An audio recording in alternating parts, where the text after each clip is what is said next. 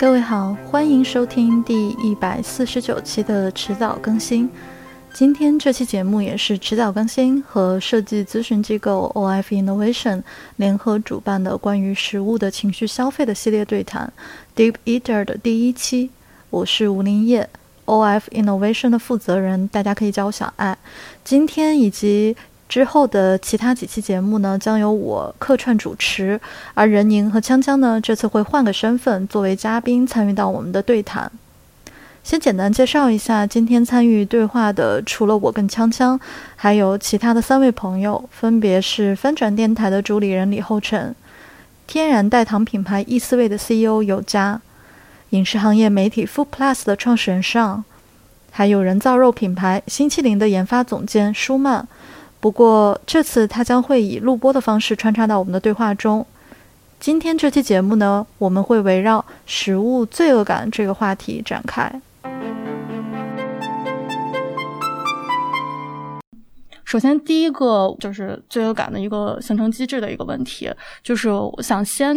嗯问一下，因为这受后全是研究研究心理学和神经科学相关的一些呃知识，所以你能不能先从一个生理的或者是心理的角度来去介绍一下？我觉得可以区分有两种吧，就一肯定有很多不同的分类方法，但我觉得有两种分类方法是比较直接的。就一种方法就是还是有比较本能的罪恶感的，就比如说我在街上突然踩到一个人给撞倒了，鲜血直流，就无论如何我心肠多硬，这个时候都稍微有点罪恶感。包括你平时跟人打架，你可能如果不是经常打架的话，你比较下不去手。其实很大的原因就是你那个罪恶感压着你，所以这个人呢有点本能的同理心，神经科学上有什么镜像神经元啊，这些就不说它了。但所以说，就是当你的行为带来直接伤害，你还目睹这个伤害的时候呢，你确实是有点罪恶感的。因为我来自四川嘛，我们那边有很多活杀吃法，就是把那个兔咔直接割喉，然后开始扒皮，就是呃。你看久了无所谓，但是有一些比较小孩啊、女性啊，目睹这种活杀兔啊、活杀鸡的吃法的时候，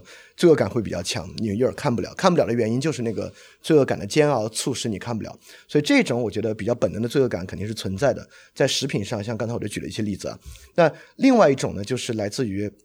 就是它有点像康德道德律令那个，也就是说，你给了自己一个要求，这个东西并没有任何直观的伤害发生，这个伤害呢是因为知识。推论出来的，包括呃热量过高啊，或者我们一想吃野味的人可能会导致公共安全危机啊。比如如果我现在吃野味，可能会有点罪恶感。那我现在吃这个野味的时候呢，并没有看到任何病毒的传播、公共危机的爆发，但你会想到这一下联系过去。所以总的来说，比如说佛教对于杀生来讲啊，比如说你看他们有时候就要求，即使你化缘的时候你吃到的这个肉食，应该是没有看到这个屠杀过程，如果看到你就不可以吃等等。我觉得跟这种道德律令本身可能会有点关系等等等等的。所以我觉得罪恶感大概来讲呢，我们可以分这两种：一种是因为同理心驱动的，它比较本能，你直接的看到伤害过程会有罪恶感。第二种的道德律令，当然道德律令这个呢，它就可以，它就有很强的任意性。我就认为吃苹果吃苹果都可以吃出罪恶感，就是什么东西在一个道理的勾连之上都能够推论出一种罪恶感。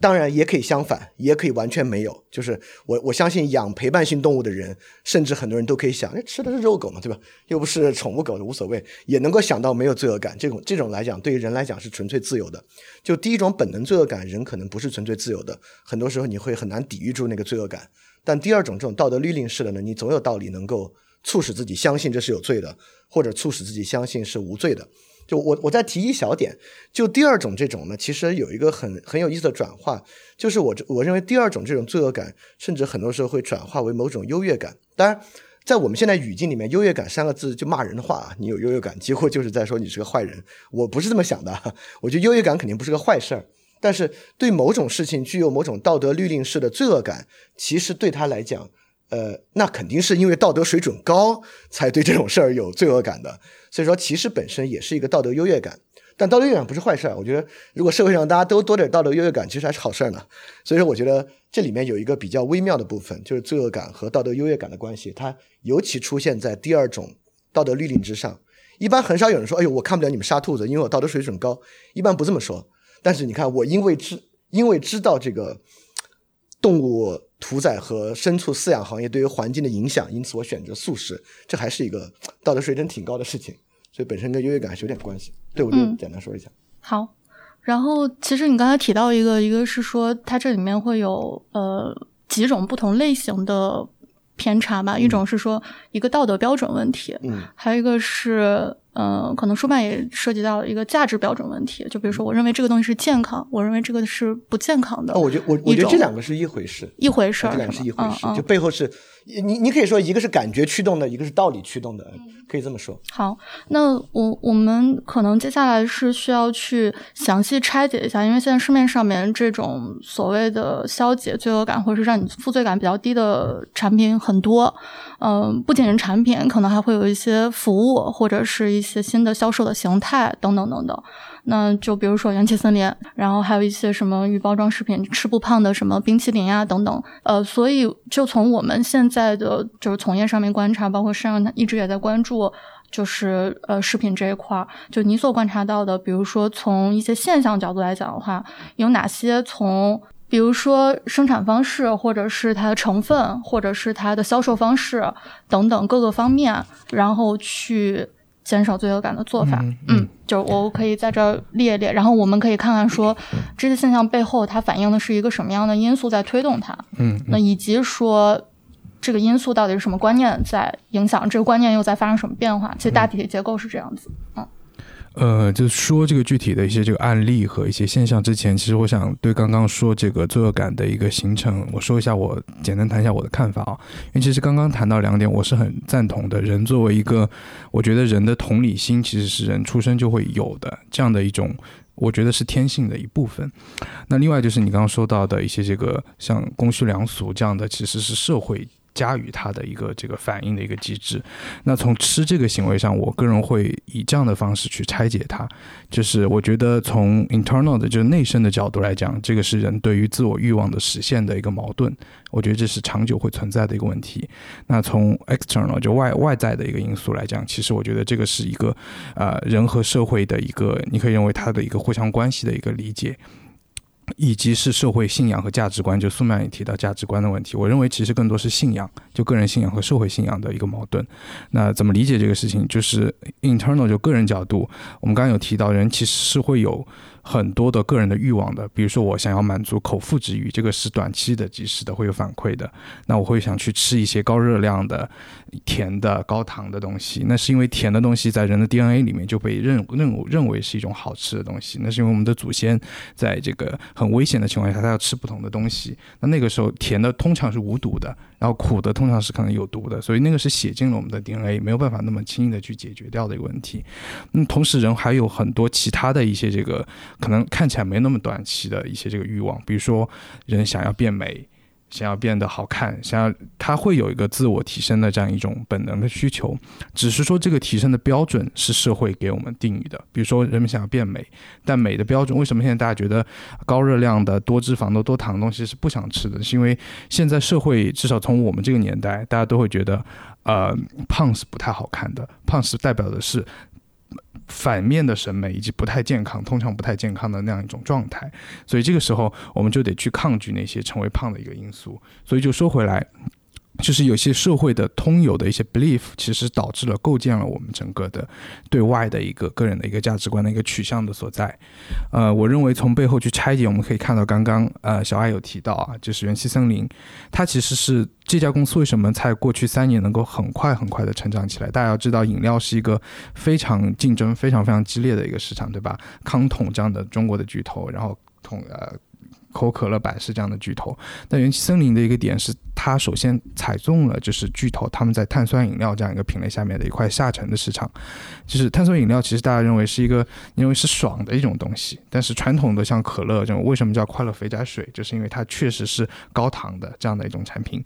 元气森林它的一个比较聪明的点就是它没有去跟人的欲望做对抗，我还是知道你需要甜的，需要这种气泡感的这样一个刺激的口感，但是我把里面的糖换成了代糖，而且。是相对健康的天然代糖，所以这个是他去不断的 sell 的一个一个点，包括他现在所有的产品开发逻辑，我们看到他做的，呃，以前也做这个无糖茶，然后现在也做这种啊乳饮料酸奶，然后这个奶茶就 RTD 的奶茶等等，包括现在新做的这些啊功能饮料，其实它的一个逻辑就是我把所有的饮料的版本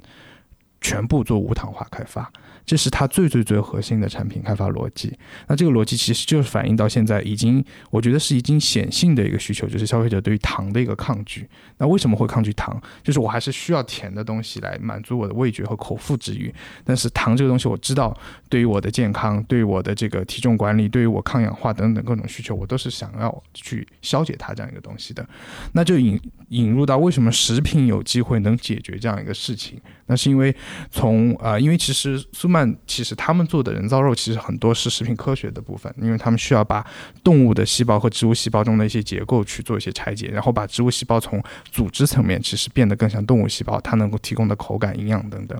但啊，怎么说呢？就是无糖这个事情，或者说代糖这个事情，更多是食品工程的一个事情。就是说我可以在食品的这个生产手段、工艺、原材料上去做一些 innovation，其实就可以实现我既保留你原本的这个。好像很好吃，但是还是可以让你去减轻你的这样一个负罪感。这样的一个案例，其实元气森林并不是第一家，在国外，它这样一个做法，其实啊，从一六年左右就已经有很多创业公司在做了，然后里面有一些比较知名的，像 Spring Drift。呃，La c o r 这些其实是美国成长很快的公司。然后百事是在一七年到一八年左右，他们自己去 launch 了一个叫 Bubbly 的新的品牌，就是完全做的是无糖，但是又果味又甜的这种气泡饮料，跟百事之前的一个包装其实很像的。这个卖的也很好。可口可乐是在去年宣布要推一个，这是他在一六年之后。就是完完全全去新浪起一个新的 brand 去做这个事情，叫阿哈，这个可能会在今年就推出来了，就是完全是这样的一个定位。那这个饮料中其实已经是蔚然成风了，可以说。那其他一些领域，刚刚小艾有提到的啊，冰淇淋，冰淇淋其实有一家非常明星的公司，现在已经被收购了，叫 Hello Top。我们不知道你们知不知道，他做的就是呃，你可以认为他在美国是完全属于这种网红化的一个预包装的打法，就是啊，他把他的每个冰淇淋罐子上，他把热量直接标出来，最大的地方就标我每罐是多少卡。那冰淇淋传统大家理解是一个很 guilty guilty 的一个东西，很 heavy，因为它呃高糖高脂肪，对吧？然后大家觉得是很不健康的。那他的一个做法就是用代糖。其实就是代糖，然后我把冰淇淋的整个的原材料的一个结构去做了一个改造，然后只少只打一点，就是它低热量，但是好吃，就这么一个核心的逻辑，就是。不跟你的欲望对抗，但是又照顾了你长远的这样的一个个人的一个社会给到你的价值取向，我觉得是很普遍的。那这样的思路在糖，就是啊，美国有很多软糖，他们也开始做这样的改造。然后还有一些很多的零食，包括像膨化食品，我们通常认为是非常非常不健康、很 heavy 的东西。他们一方面会用一些这个啊非油炸的，就低温烘焙的方式，这个也是食品工程，它其实现在在工艺上的一个改进。另外，他们也会选一些新材料，就大家觉得薯片还是一个高淀粉的，相对高淀粉的这样一个原材料，所以呃，很早以前大家就会用蒟蒻来替代。那现在还会有新的，比如说像莲子，他们用莲子去替代爆米花。它替代里面的那个玉米去做爆米花，就是他们还是想要尽量让你做的好吃，但是没有那么多 guilty。那从这个人造肉的角度来讲，其实我从一八年左右开始管系统的看这样一个领域啊，我关注到其实人造肉其实背后代表的是一个啊植物蛋白替代性的这样的一个大的市场机会。就是为什么人们想，其实肉类的整个的产业已经很很成熟了，包括乳品产业，那为什么人还是会想要有这样的一个？结构性的机会发现，其实是因为植物的蛋白，它从呃我们说 social 和 environmental 层面至少会给人们提供了一些 belief。这个其实是后面社会才就是人们的消费水平发展到一定层面以后，这个才会有机会去有建立这样的一个社会认知的。就是你想为什么欧美他们的整个植物基，无论是植物基代乳。还是植物基、植物肉，它们其实发展都相对靠前，就是因为他们已经普遍的具有一个，我可以说是政治正确的这样一种社会的认可。他们会觉得啊，动物养殖是不人道的，然后动物带来的一系列的反馈。对环境的，对这个整个啊人类生态的，其实会有些很多负面的东西。但是我们我自己去看，就从商业层面，为什么中国人造肉发展还是相对来说是很初期的？是中国人其实啊，从一个大众市场的角度，很少会为这个东西直接买单。就是大家还是觉得，其实本质上是经济和消费水平底层的发展导致的。就大家还没有说，我还有那么多的钱可以去。额外花很多钱去买一个就是对环境更好的产品，我还是关注这个性价比。所以说，中国消费者还是蛮实在的。但是好吃又健康的东西，他当然是不会抗拒的。所以我觉得，就是从这个做法上，我觉得其实有不同的层面。所以我觉得第一层是关注人类短期的这样的一个像口腹之欲和社会给他施加的一些呃关关于关于美啊，关于这个个人更好的健康的这样的一些这个道德理念，它的一个冲突。那可能长远的是啊，从个人的消费背后带来的一些这个因素和社会的整个生态发展，它中间产生的冲突和矛盾。呃，这个是我现在观察到一些现象。你观察到的是说，在国外的消费者当中，他们可能就是目前的经济状况所处的这个道德水平吧，让他们更愿意去为这个社会责任感这一层面的原因而买单。对，呃，其实我想提的问题是说，那从个人健康层面来说。这一点难道不是更加打动他们的点吗？因为就是无论是在国内还是国外，呃，目前大家就认识到的是说，植物基的蛋白质可能对于呃人体健康是比动物脂肪更加有益的。嗯，呃，我对这点其实会有一些不同的看法，但我觉得这个是啊有一些这个有争议的地方。对，首先我个人是一个各种呃新的一些这个饮食这个 diet 的一个实验者，然后所以其实我对营养学有一定的研究。然后另外就是我呃，我觉得其实谈论这个。这个问题是需要去从消费者的消费场景去出发的。其实，说实话，不同的场景对这个问题的不同类型的消费者，他有不一样的看法。嗯，呃，普遍来讲，就是认为植物蛋白优于动物蛋白这个说法，我觉得在我这边看来，其实是现在还不能成立的。啊，当然，他们各自有各自的优点，比如说植物蛋白，它没有这个胆固醇的一个担心，对吧？然后它从这个来源上可能会更清洁。但是从动物蛋蛋白的角度来讲，如果是出于补充蛋白质。尤其是补充优质蛋白质的话，动物蛋白目前对于人体的它的一个结构，对人来说是还是更容易吸收。这个目前是学术上的一个观点啊，就是它补充效率会更高。然后以及说，在一些这个特定人群，比如说运动健身的人群来，它其实不太能够完完全依靠这个植物蛋白去补充它在这个运动场景里面有些微量元素的一个需求。所以这个是不能离开消费者的场景和类型的。但是这个我插一句啊，NBA 有一个价值观特别奇怪的一个球员叫 Carry Irving。然后他就是一个纯素食主义者，所以说很多人在拿他当一个案例，就是如果他一直保持纯素食，还能够维持很高的竞技状态和竞技水平的话，就说明可能还是行。但是现在不知道，因为他受伤已经好长时间了，不知道跟他有没有关系。但是我就是举这么个例子。对，这个其实就是普遍证明，目前的主流的营养学的观点还是认为动物蛋白是优于这个植物蛋白，从补充蛋白质的角度啊。但是从这个预防心血管疾病。然后，因为那个是涉及到胆固醇的问题，然后也会涉及到一些激素的问题了。那这个时候，植物蛋白就会有它相对的优势了。这个是这样的。啊，但是啊，说实话，从国外的我自己做这个社会的一些这个消费观察的时候啊，我会觉得目前的像一些这个比较领先的植物蛋白品牌，像 Oatly，对吧？这个在中国这几年也蛮火的。然后像 Beyond Meat、Impossible Foods，其实都不说了。其实他们从整个的对消费者进行沟通，他们主张的价值观还是说我们会更多从 social environmental 层面去给你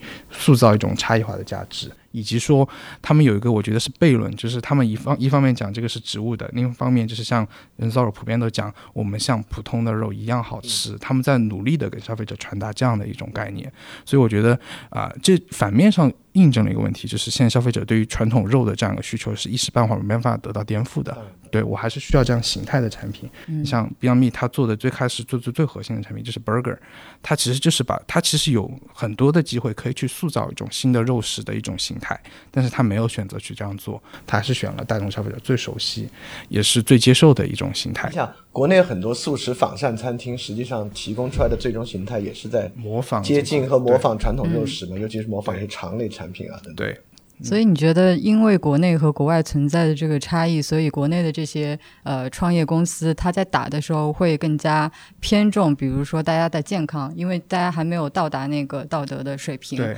而不是偏向社会责任的这一点。这个这个舒曼在分享的时候，他也提到，我们也可以看看他们现在在做的事情。我可以 share 一下 screen，稍等。这个我很认认可你这个观察。国内现在打，如果打到的是不太好卖的，消费者不太买单。嗯，这是我们植物植物植物机的一个一个一个品牌，然后其实我们一直在探索，就是我们用什么样的一个方式能够让消费者理解植物肉。所以这个其实中国市场跟国外是不一样的。就比如说在美国已经有非常的现成的一个 established 的这样的一个。Vegetarian vegan culture，就是很多人已经是素食者，所以的话，就是当他们在市场上看到了这样的一个产品的时候，其实他们自己他们是他们是他们是很很容易的去选择，然后他们背后的动机，很多人是基于环保或者动物保护，所以就是国外我们经常有的时候我们很就几年前我们我们还经常可以看到，比如说国外激进的动物保护主。就是动物动保人士，然后他们做一些啊行为艺术啊，在街头做一些抗议啊之类的，我们就会觉得，就是在中国的人会觉得非常不可思议，非常就不可理喻。但实际上这个在国外是非常的常见的，所以的话，就是对于他们来说，就是他们的文化当中，就是就是就是不应该伤害动物，或者我们为了环保而选择植物肉，这个东西已经是很有基根基的。但是，一进入到中国，我们发现，我们自己发现，就这两套走不通，就发现环保跟这个动保是走不通的。就是其实，就是中国人很多人可能还对不熟悉这样一个概念，包括就觉得，就是就是我们总说一个啊，就是其实也跟它相关，就是就是当我之前看，就是有些公众号在提到一些在探讨一些植物肉或者是一些素食的话题的时候，下面经常就会有。绝对可以找到这样的评论，就是我们辛苦进化了这么多年，不是我到了食物链的顶端，不是为了吃草的，就是经常会有这样的一个观点，所以我就觉得真的是，就是就是就是就是就是。就是动物保护这样的一点，就是还是觉得人是最高等的，人和其他的动物不是平等的，人是最高等，所以人类有权利去支配一切的其他的生物。这个就是现在的一个主流的一个这样的一个观念，人和动物的一个之间关系的观念。然后包括对于环境的话，就是这个的话其实是 a lack of knowledge，就是大家没有足够的信息来了解到畜牧业背后它的一个环境的议题。所以的话，就是说，就是在国外最经常的这个环保的这个 strategy 这样的一个 discourse 和另外的一个动保的 discourse，在中国是走不通的。所以的话，就是我们我们我们一直在探索，就是什么样的语言中国消费者能理解。所以的话，就是我们就是会更多的从健康的角度来出发，我们更多的会真的我们会从热量的角度来出发，因为比如说我们新麒麟公司的这样的一个产品，跟牛肉比起来，那热量要少一半多。比如说，我们的热量可能是就是这个牛肉饼的百分之四十四，所以的话，就是我们要从这样的一些消费者能够理解的，他们 care 的，就关于健康的这样的一些诉求，然后来去让大家接受植物肉这个产品，而我们不不会说太多其他的一些价值。但实际上，我们最初来做这个植物肉，其实很多很多种原因，很多很多的 motivation，就其中动保跟环保我觉得非常重要。但是这样的一个东西，就是还不是一个中国主流能够接受的语言。所以的话就是说，对，所以的话我就觉得就是说，我们跟元气森林啊或者什么之类一样，就是在目前为止，在这样的一个食品设计的当中，在这个营销当中，我们会讲一些关于健康的问题，然后或者我们有的时候我们会用另外的方式，我们来说植入肉这个东西是很潮的，是就是就是把它用这样的一个方式，然后来吸引大家来去追逐一种潮流，而不是说啊这个东西背后可能是一个怎么样的畜牧业的体系。对我其实有个补充，因为我觉得在我们思考这个问题的时候，我们挺容易把它想成一个中外之争，而且中外之争背后呢，我们觉得是个经济发展水平的问题，好像有一个那种马斯洛需求层次啊，我们还在搞这个生存需求，他们已经走入了尊重需求。我觉得第一可能还不是，因为你看，呃。环保这个议题在欧洲或者说欧洲大陆很火，但我觉得好像也不是中国之外，全世界富国都达到了某种共识。像日韩其实人均 GDP 和收入也很高，我好像不觉得他们好像对这个问题有多么在意。就美国也是一样。实际上，环保本身我觉得还是一个偏。欧洲尤其比较西欧价值观的东西，当然我一点没说这就是他们欧洲中心主义，就是他们编出来一套说法而已啊，我一点没这个意思。但我的意思是说，即便在我们这儿，实际上大家对于公共伦理也有很强的追求，也舍得花钱。你看，为了这个国别之争，不买苹果买华为，那五六千也是 大手笔，该花还是花。我我就觉得，在不同的社会，这个议题不一样。就是比如说，在我们和美国，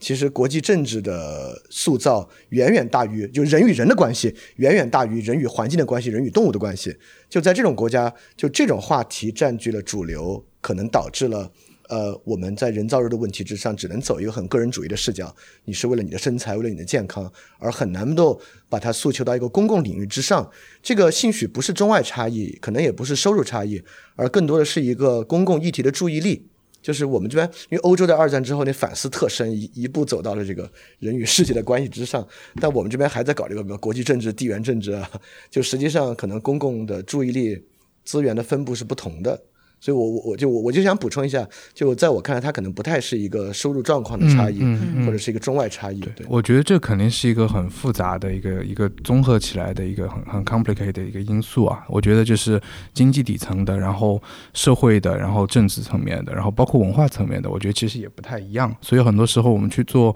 啊一些这个对比研究的时候，其实我不太赞同把中国就硬生生的和比如说八九十年代的日本，以及说可能三十年前以前的美国去硬生的去这样生搬硬。套去做这个比较研究，这个我觉得是很赞同的。对中国有它自己的很独特的一个发展机制和底层的社会的形成的机制，包括我们的人，就我们的历史文化的部分，其实也有很独特的，就很不一样的运转机制。比如说，就像人造肉这个事情，其实你们要知道，中国也是做了很久了，就是我们有素肉这样的一种传统的饮食的东西。但你们看，为什么我们会去吃素肉？是因为宗教，是因为佛教。这是因为现在做的比较好的，像这个素联等一些这个品牌，他们目前为止都做得很好。我们会有这种素的这个素鸡、素鸭，但现在它可能是一些地方菜里面的一些东西。但它其实最开始兴起都是因为佛教的人，他们会觉得我们一开始初一十五不要吃素。然后呢？但是我们又想吃一点像像这个传统鸡鸭的东西，所以才会出现在。因为中国饮食文化又是很博大精深的，他会想要去尽可能满足人的各种各样的需求，这个是没有被压抑过的。所以在这样的一种特殊的环境下，才会出现。这又是宗教的因素了。那现在它已经被地地方风文化改造过了，所以这是这是蛮复杂的一个一套机制。我突然想到个有意思的，但这个可能跟我们这个食品负罪感没关系，就是可能这个可能跟经济有点关系。实际上，我们小时候吃的包装食品很多标的是肉，实际上就是豆制品，对对吧？里面说的是牛肉干、牛肉筋，其实就是面制品、面筋啊、豆制品做的。就是这其实某种程度上是一种古早人造肉，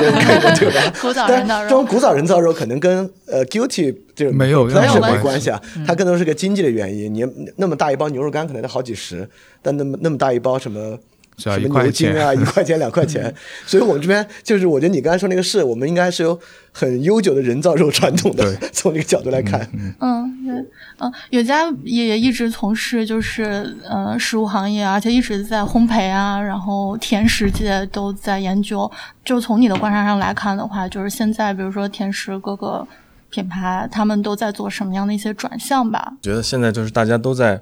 都在探讨这个元气森林，然后包括之前这个乐纯，像这样的公司，其实他们的成功，我觉得，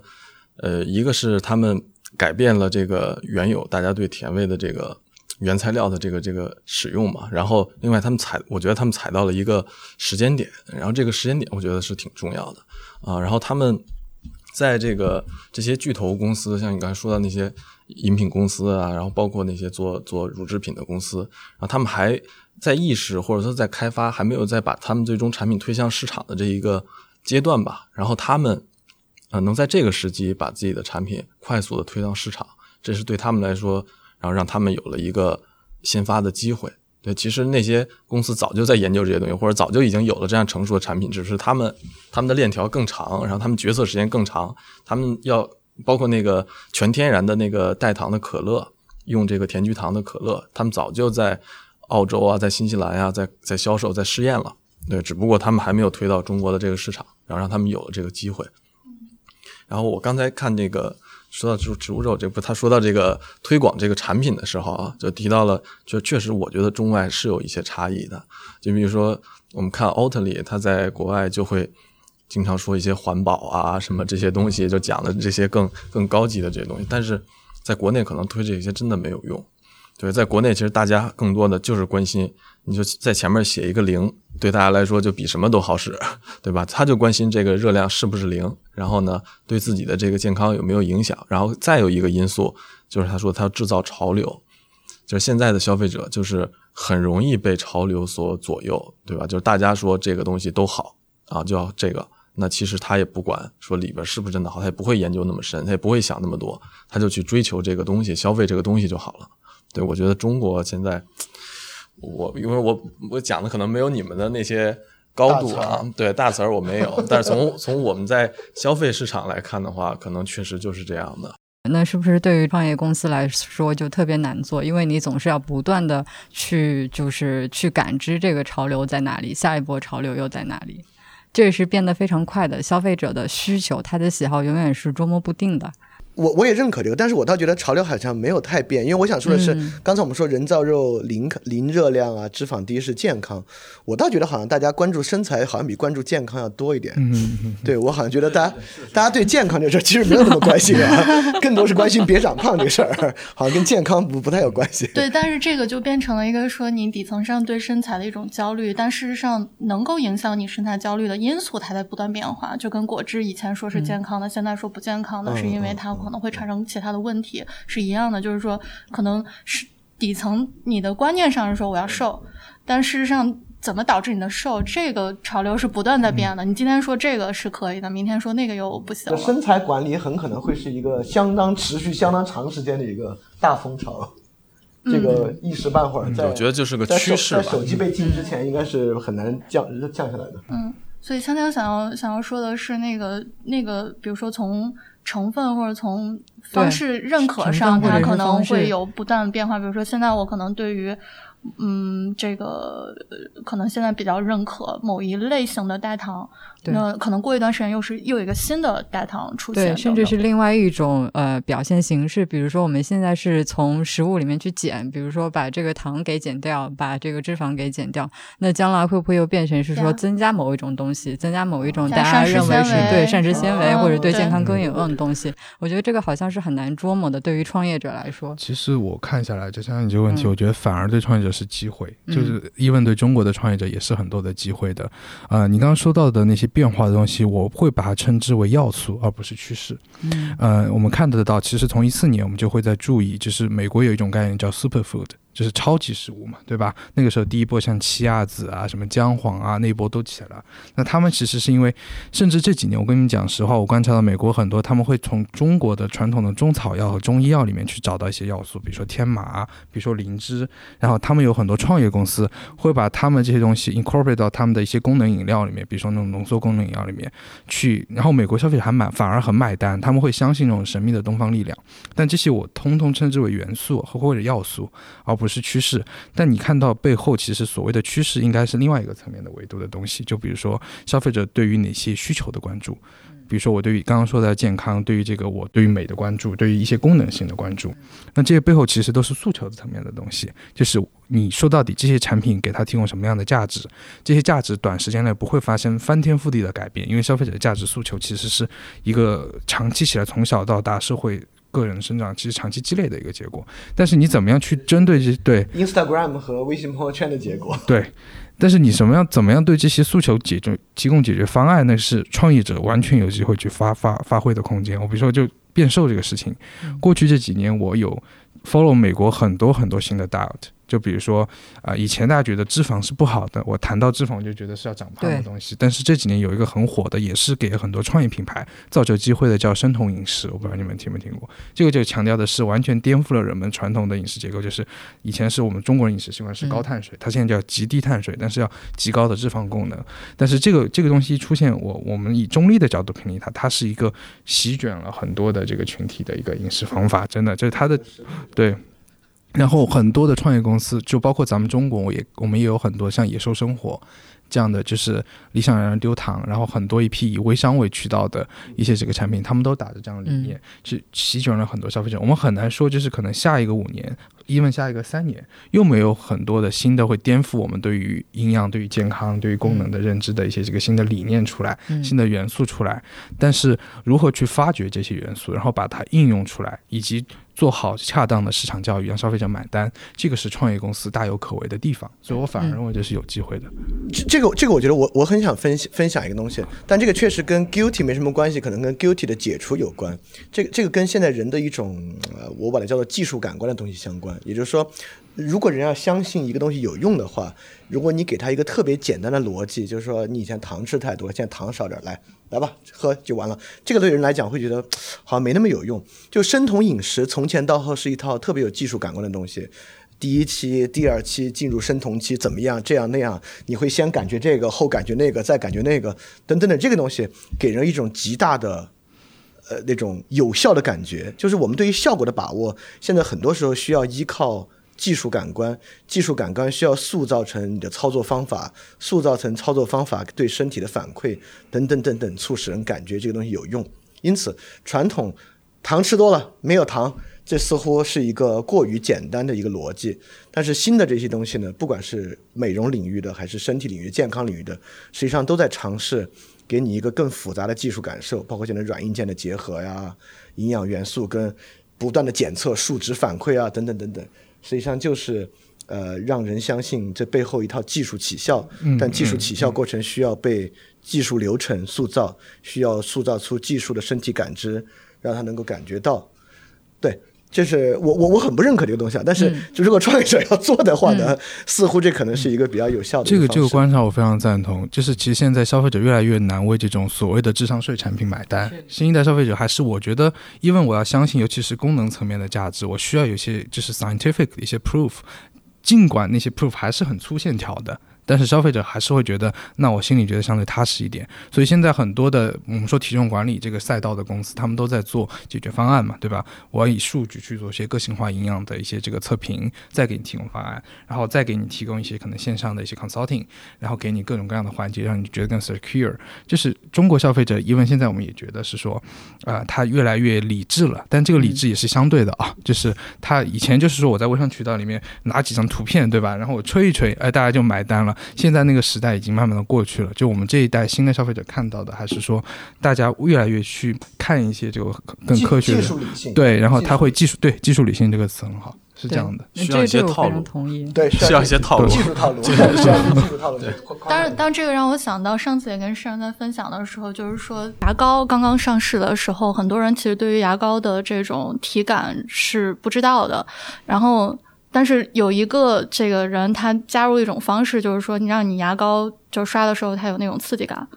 就是你刷完之后你就觉得很干净，但它其实真正起效的并不是那个刺激感的那个成分。漱口水的感觉还是这样的。对对对，就它，对对对，它是会有，它需要有一个所谓的这个技术感知在，但是它并不是靠这个成分去达到这样的效效果。嗯，包括我觉得现在，比如很多这个营销包装上面，它都会呃，就是尽量凸显这个技术的存在。比方说，我之前就看到有一款酸奶，它就在上面这个用非常大的字体、非常明显的这个标签打上，它里面采用的是某种某种菌。我我完全不认识那个菌啊，但是我觉得这样的现象就是变得在食物领域变得越来越明显。可能在早几年，我们在美妆领域面有看到过所谓的成分党，对吧？那现在这个趋势已经逐渐的呃延伸到其他领域，食物啊等等其他的方面。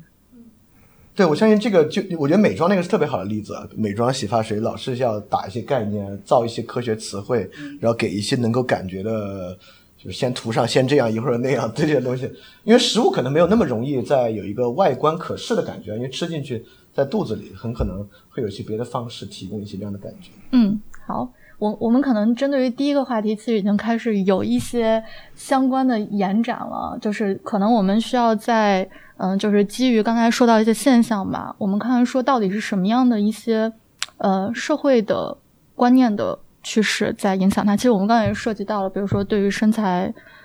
标准的一种呃倾向，还有没有一些别的，比如说某一种阶级的趣味、健康观念的变化等等，就是这些都是什么样的一些因素？我们可以一起提取一下。我觉得这个很很难做出一个逻辑的分类，它一共分五类。但我觉得某些好的例子应该比较有感觉，像刚才我们已经涉及到了，里面有国别，就身份政治肯定抵制日货、抵制韩国货的时候，韩国的食品、日本的食品，那肯定就不如买国内的食品，这也是一种很强的负罪感。啊，有人说，哎呀，我以前太喜欢日本了，现在好后悔，就等等都是这样的。就你刚才说的消费区分，肯定也是一个。就比如现在很多影视网红不敢触碰过于高级的食材，或者讲过于高级的食材，一定要说啊，我很穷的，就是为了为了做这个吃播，我们破产，就等等这些东西啊，就是就是我吃太高级这事儿肯定是有负罪感的，但。呃，拥拥抱一个比较底层的是现在有一点点政治正确的事情，但是对于人自己吃来讲呢，你是有点负罪感的。比如你今天中午跟朋友吃个饭，你说去吃啥？你说我们去吃沙县吧，然后你肯定是心里是有点负罪感的，觉得吃沙县的事太不体面了，对吧？所以说这个你说的这个负罪感是因为对自己不不够好的负罪感，就是消费区分，是个阶层区分。嗯嗯，你感觉我不是吃沙县的人，嗯，或者我不能显得我是一个吃 A 五和牛的人。就是这是不对的人设，OK，对对，这是不对的，就是这就是布尔迪布尔迪的那个区分嘛，就是这个区分是很强烈的。比如说，你要是一个商界精英，说今儿中午吃什么，我们去吃一个什么芝士汉堡，你会觉得好像。不该对吧？就我们这么自律的人，怎么能中午去吃芝士汉堡呢？就这是有各种各样层面的价格的区分和文化的区分。然后当然还有比如说。现在对于公共安全，就为什么现在觉得吃，如果现在再吃野味，确实可能是个负罪感很强的事情啊。就对公共安全，我们现在对公共安全危机的意识也很强。然后刚才其实现在还有一种，就是有一种负罪，算 算是我管它叫二阶负罪，就是过度反思之罪。现在又出现一个新的风潮，说去他的。管什么身材热量，吃呗，对吧？管那么多，你最后也没瘦下来，就觉哎，你这些人想太多。你看，你就比如说智商税，就是一个二阶负罪感。你看你们做这些负罪感，实际上是被商业企业框了，所以不如爱吃什么吃什么，满足口腹之欲才是人最真诚、最本真的状态。这又是一个负罪之负罪，等等等等的。所以我觉得它很难有一个逻辑的区分。但是呢，这就是回到我最开始有一个观点，我认为。就吃苹果都能编出一套负罪感来，就是如果要负罪的话，怎么都行，怎么都能够做出一套负罪感的表述。而且如果你细心看的话，就像刚才我们举吃播里面，每次一举高级食材就觉得怎么怎么样，一举低级食材就说我其实我平时都吃这个，就这里面其实隐隐约约那个负罪的因素也在其中。我就觉得，呃，一些比较显性的负罪感是。尤其集中在 guilty pleasure 这个领域之上，高热量、高脂肪，但是隐隐约约在餐饮消费，甚至说在一切消费之中，那种负罪感的要素都大量存在。我觉得就是因为现在社会对于罪感这个事儿啊，对于违反公共伦理，其实是高度敏感的。对于其他族群以各种方式忤忤逆到了不不能用忤逆这个词，以各种方式冒犯到了我们吧，这个事儿其实非常敏感的，它在餐饮之上肯定会出现。就包括之前对于狗肉的网络之争，其实本身就是一个负罪感这种，或者说社会对于呃冒犯和规制的一个大爆发。所以我认为接下来一段时间，我就是只要有互联网继续存在，就这种东西的冲突肯定会越演愈烈。我们很难用一个逻辑分类的方式去穷举它，它是这么几种负罪，什么东西都能变得出来，你放心吧。嗯，就哪哪天是。这个植物肉他们都能说出来一套，这就是西方中心主义想法。你这你这个观点我特别特别有感触，就是刚刚你说那个，其实也是我最想探讨的一个问题，就是负罪的负罪或者二级负罪，我我会的定义就是那个负罪的导数是什么，对吧？就是这个这样一个感觉。然后你刚刚说的，我是觉得一个反思，就是因为吃这样一个行为是我们每天人，其实说实话，在现代社会有最大自主权的一个行为之一了，对吧？我们因为在很多时候穿都不能按我们穿的，就是很多日常的生活，但吃是。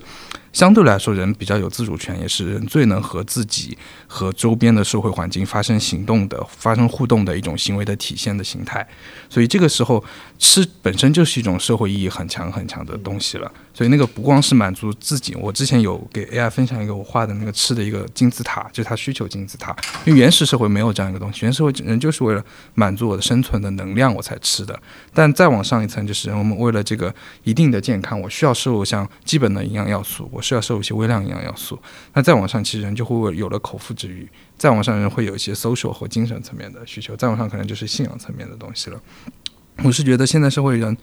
在你刚刚说到的，无论是自我身份的塑造、周边身份的一个认同感和归属感，以及是。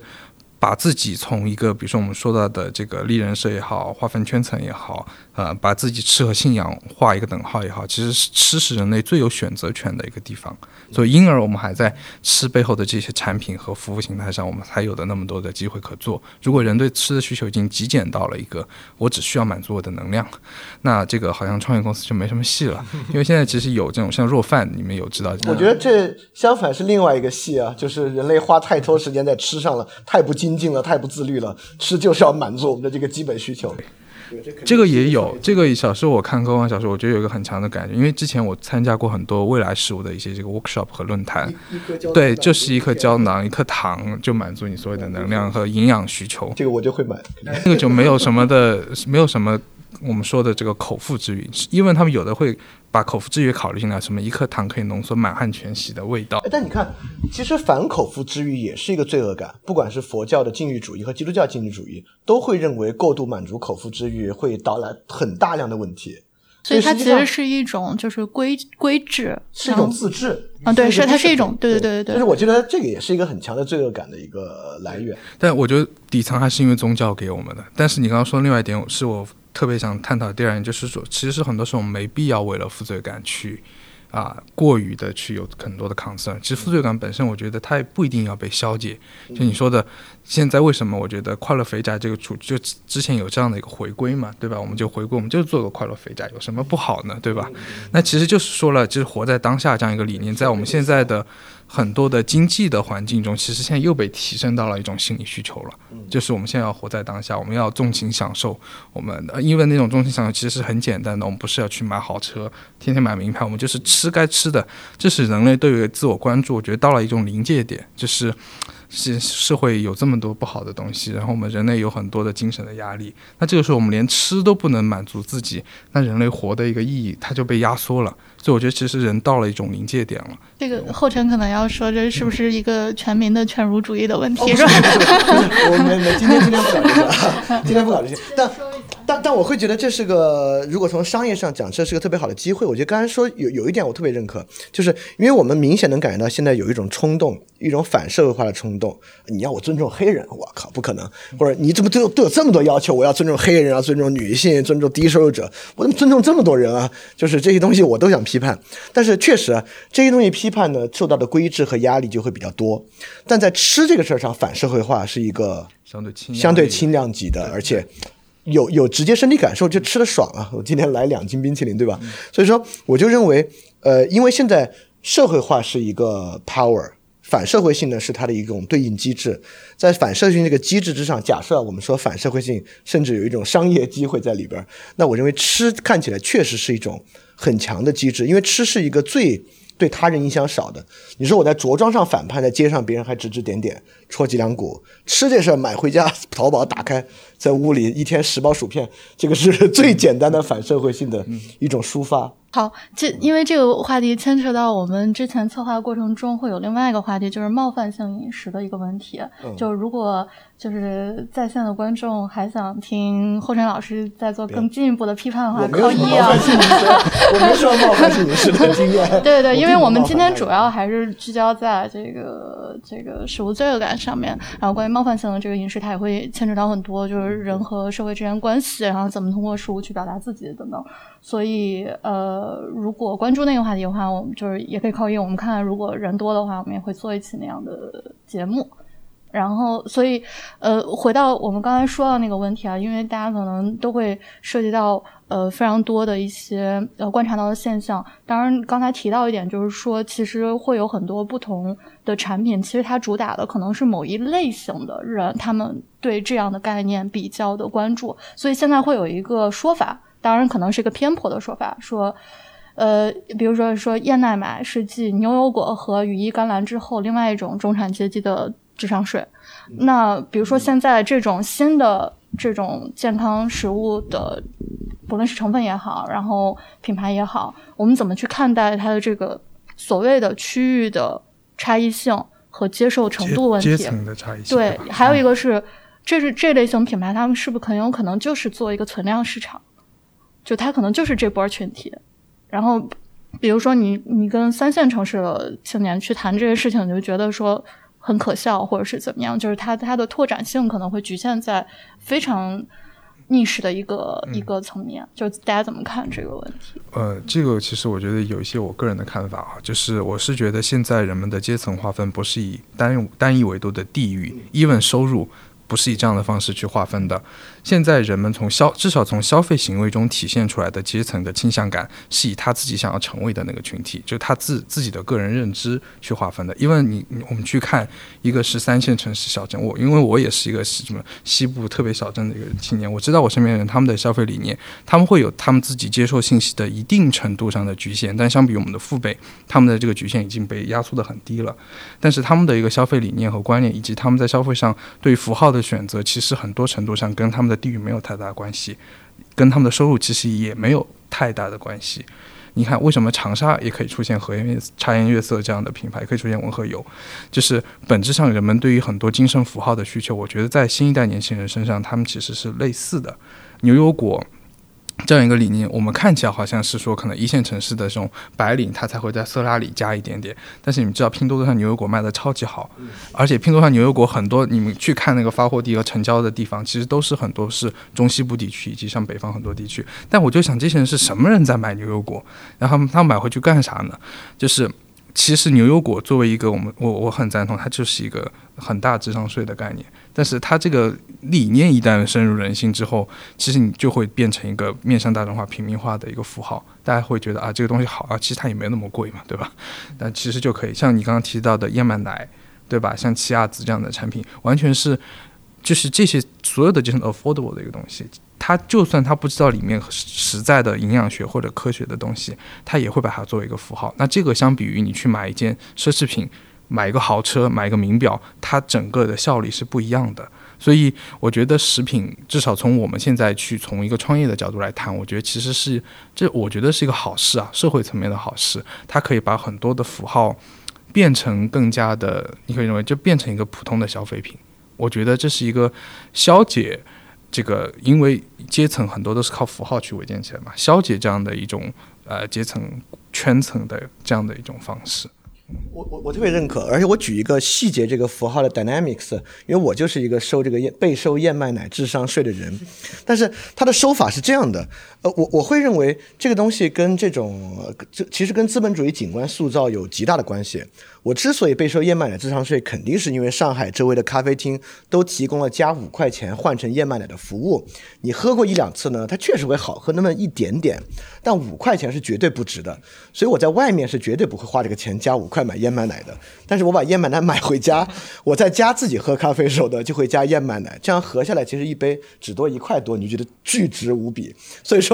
我觉得这个符号的 dynamic 它确实是靠。我觉得你如果不是泡在一个周围都有加五。块换燕麦奶的环境，它是没有那么容易影响到你的。但是我觉得燕麦奶公司他们最后 eventually 也会知道这玩意儿，可能最后一算，就天猫上的销量大于这些咖啡厅的走量，也会发现。但是我认为在咖啡厅提供加五块这个服务是不可或缺的。这里面你看它是由三部分构成，一部分有它的符号价值在，第二部分呢有那么一点点技术体验，那这口感确实。我也不知道吧，可能稍微好一点。第三部分呢，也有一定的算计存在，你就觉得在家买一盒比外面加五块这事儿值得多。这三个因素加一加在一起，你觉得不买王八蛋对吧？你就觉得肯定要买燕麦奶在家喝咖啡。因此呢，我就会认为这个符号它的 dynamic，它确实能够看到在一个场域之中有一点算计，有一点点景观，然后也有一点点技术体验。这三个到一起，它可能推进的速度就会变得非常非常快。这这三个，如果你仅仅用一个方式去做的话呢，很可能都会欠一点点感觉。对我，我就是我就我就顺着你的往下说，就这个智商税，就我这么聪明的人是怎么被 收智商税，怎么收上来的？对。但我就举一个反例，就刚刚我的观点反例。我个人作为一个现在工作生活在一线城市的人啊，我在消费上反而是非常不容易收被收智商税的。就是我我是一个极端的消费理性主义者，就是尤其是我在这个行业里面入行了以后，我现在买东西都有个习惯，我大概知道每个品类的毛利结构，所以我知道我的钱是花在哪儿了。所以如果我我知道那个毛利结构，那个毛利本身是很高的一个产品，我就知道哦，这部分的钱要么就给经销商，要么给渠道、给流量、给那些 KOL 带货的了。那我真正花到钱，我大概心里算得出来的哦，我知道这个我东西我不要了，我会以这样的诉求需求去去看待这样的一个场景，所以反而我很不容易被收智商税了。那你买乔丹的衣服？呃，这个都是我现在我跟你讲 是，买买衣服我全部都只买这个，就因为服装的毛利是很高的，所以我基本上不在正价的时候买衣服。对，我开开玩笑，就是从业者从业者的心态去消费，这是职业病的心态，应该这么说。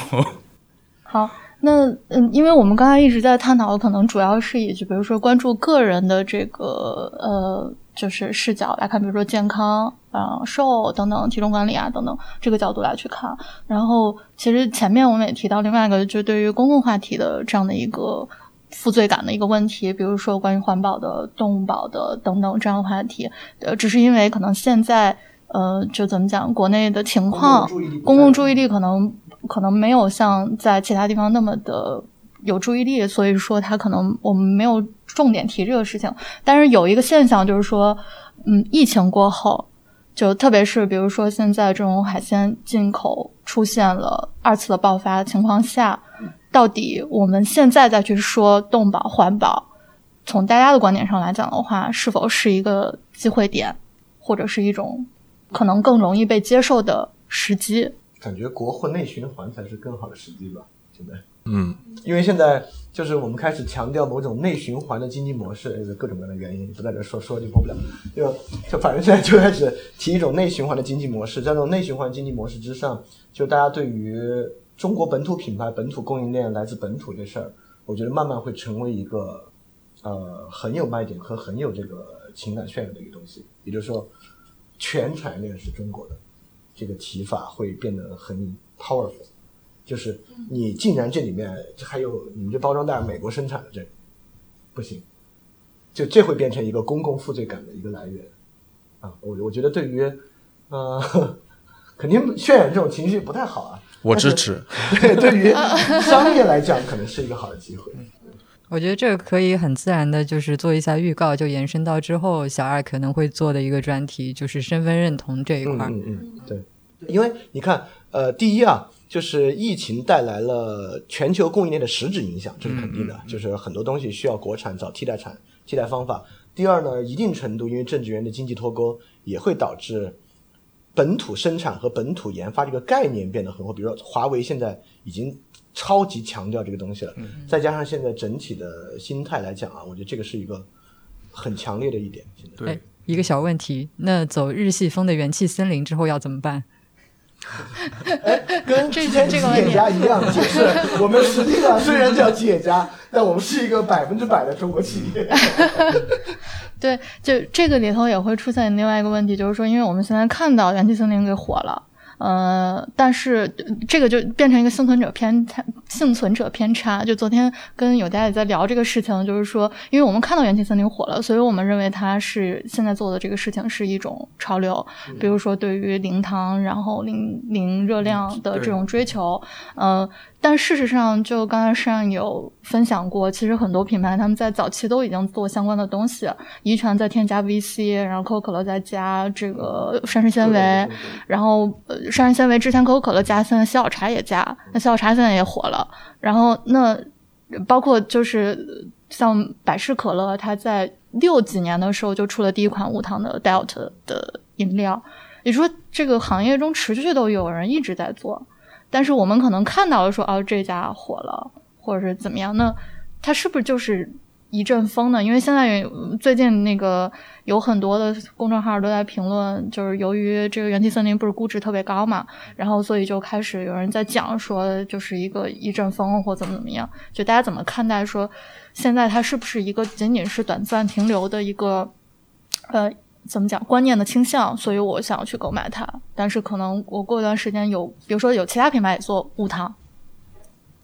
有更多品牌做无糖的时候，那这个可能是不是就没有什么其他的竞争力的问题？在那个元气森林出来之前，其实喜茶不是用过这个代糖的那个、那个、那个、那个点嘛？就是加一块换成那个代糖。对，其实他们通过他们的品牌力量，让很多人开始。就是被吹到这阵风，其实是一个非常好的事情。然后，当然你随着你说的这个风，可能一阵吹过了之后，人会越来越试图去更了解这个东西。可能现在大家没有那么了解，就觉得我就是追求那个零零零三个零就好了。对，当然在这风之后，让他们去了解，哎，到底什么是代糖？然后代糖里面又分成很多种，因为代糖确实它种类划分的非常非常多，包括某一种代糖里面都会划分成很多种这个甜味成分。对，然后随着人对这个东西越来越了解，我觉得这阵风就是会延绵不断的一直吹下去。对，就跟最早早几年大家就都知道这个木糖醇，从那个做口香糖的开始，大家都知道木糖醇，觉得木糖醇就是代糖，然后就是好。就现在慢慢也知道哦，原来还有赤藓糖醇，然后再往后他可能知道哦，还有甜菊糖苷、罗汉果甜苷这种种种的代糖，他会越来越深入的了解这个东西，然后延绵不断的吹下去吧。关于未来的一些这种。就是食物的发展上，因为我们刚才提到有很多不同的这种观念的影响下，然后人们有这种新的食物和新的品牌在做不同的事情。那就是从大家的观察上来讲的话，从未来的这个，比如说五到十年，什么样的一些观念它还会继续影响食物的一些发展，包括可能还会有很多现在正在做的一些创投的方向。就是可有家可能包括还有实然可以分享一下，就现在比如说投资他比较感兴趣的方向是什么，然后这个可能就会影响，比如说未来五到十年的一些事物上面的一些变化。对，呃，其实说实话，现在投资我们 even 从这个早期 VC 的角度投到的中国的项目，在我看来还没有说有太过于就是呃 forward thinking 的一些一些点。就现在基本上简爱你们知道这个品牌吧，对吧？酸奶品牌啊，然后它主打的就是那个。成分的很极简，很健康，就是呃生牛乳。益生呃乳酸菌没了，就是这样的标签，它就写在它的那个包装上。但这个概念其实在美国一五年就就已经是未然成分，叫 clean label，就是清洁标签嘛，对吧？我不添加很多 artificial 的东西，我不添加一些乱七八糟的东西，我让这个标签简洁易懂，消费者都看得懂又简单。但是从未来五年，我是觉得在目前中国的一个创业创新市场上来看啊，就是健康的回归，我觉得还是一个大的趋势。但这个健康其实是有条件的健康，就是比如说啊，元气森林它相较于碳酸。饮料它其实是健康了一点的，就是这样的一个有条，就是不妥协口腹之欲。对对，有条件的健康，但是你要去做一个极极度健康，但是很难喝的东西，中国消费者绝逼不买单，这大众消费者绝逼是不会买单的。然后另外一个点，我在这两年我尤其关注的是功能。我觉得这个会深度的改写中国整个饮食的一个结构，就尤其是预包装食品的结构。就是现现在人越来越多的会为了除了这个好吃健康以外的其他的功能诉求，在吃上去寻找这样一个发泄点。比如说啊，现代人面临很多普遍的问题，睡眠，对吧？现在啊，从一八年开始有很多跟睡眠健康相关的，它不是保健品，不是药，而是传统的这种食品的形态，但是加了功能诉求，比如说饮料。比如说这个啊，像可口可乐今年有推出，像可口可乐这样的公司都推了，然后蒙牛、伊利也都推了睡眠健康的酸奶，然后这个固体饮料，包括这个液体的这个 shots，他们都有推这样产品。那像睡眠健康，像皮肤。皮肤管理，女性的皮肤管理，然后男性的一些跟脱发相关的场景，这些就是普遍社会，呃，大家觉得，我们就说以前的词叫痛点，这些是存在的。那以前我们可能只能从这个个护类产品，然后从保健品上去找到解决方案，但是现在越来越多的食品，就是通通过吃这种行为。可以给人们去提供一种解决方案，这个其实会深度的改写未来。我觉得是五到十年以内，很多的这个尤其是创业公司，他们在这个市场切入切入的机会点上的添加生发成分的代糖。这这个是我我也很认同的，就是但是但是我觉得，如果是创业，未来五到十年得多多关注这个中国国标开放了哪些可添加的东西。对对对，这个是这个一定要多多关注，因为其实，在国外有很多这个像功能性的这个食品，然后呃，包括那个 CBD 这种东西的添加，对这个确实是对这个人的身体有很多好的好的地方。但是说目前国内肯定是没有办法去开放添加的，对。但是这个应该多多关注，这个就是每一个每一个多一个成分可以允许到添加到食物里面，就是多了一个创业机会，多个可能性。对对对。好，我们。因为今天基本上该谈的问题差不多都有谈到，然后呢，因为大家之前也写了一些相关的问题，我们看一看有哪些可以做一些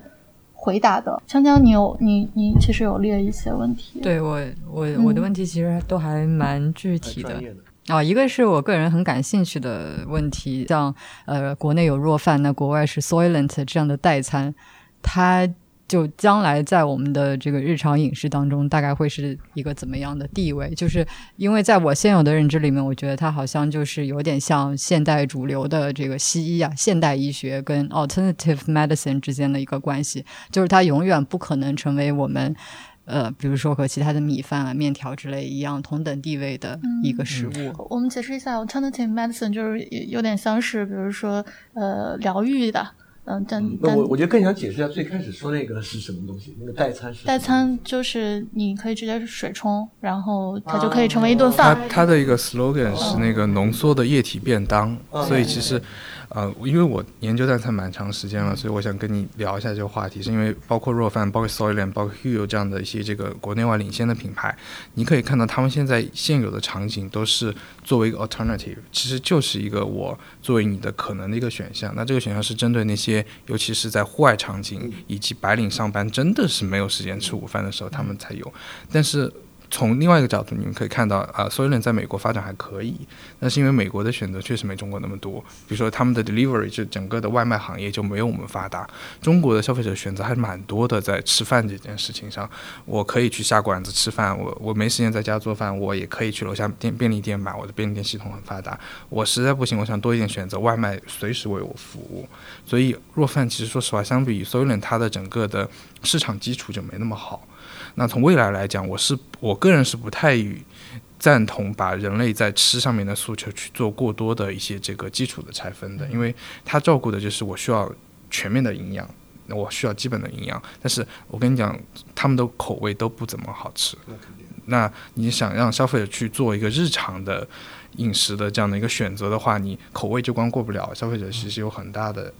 理由不去选择你的，对吧？那更不要说饮食传统饮食文化和结构。中国消费者对于正餐还是有很多的这个仪式感在里面的。我哪怕就是说不要去一起吃顿饭，但是我至少对自己要吃的，相当于有肉有菜几菜一汤这样的概念，对于中国消费者是一个我觉得短时间内改变不了的情况。嗯嗯，那那就今天我们就是对谈就到这里，我们后续会把这些内容都整理好，然后。呃，再发出来。好，那就先先到这样了。您刚刚收听的是迟早更新的第一百四十九期，这是一档探讨科技、商业、设计和生活之间混沌关系的播客节目，也是风险投资基金 Once Ventures 关于热情、趣味和好奇心的音频记录。我是今天的客串主持小爱。希望通过这一期系列的对谈呢，能够让熟悉的食物变得新鲜，让新鲜的食物变得熟悉。下一期我们将来聊聊食物助农与公平贸易这个话题。我们下一期再见。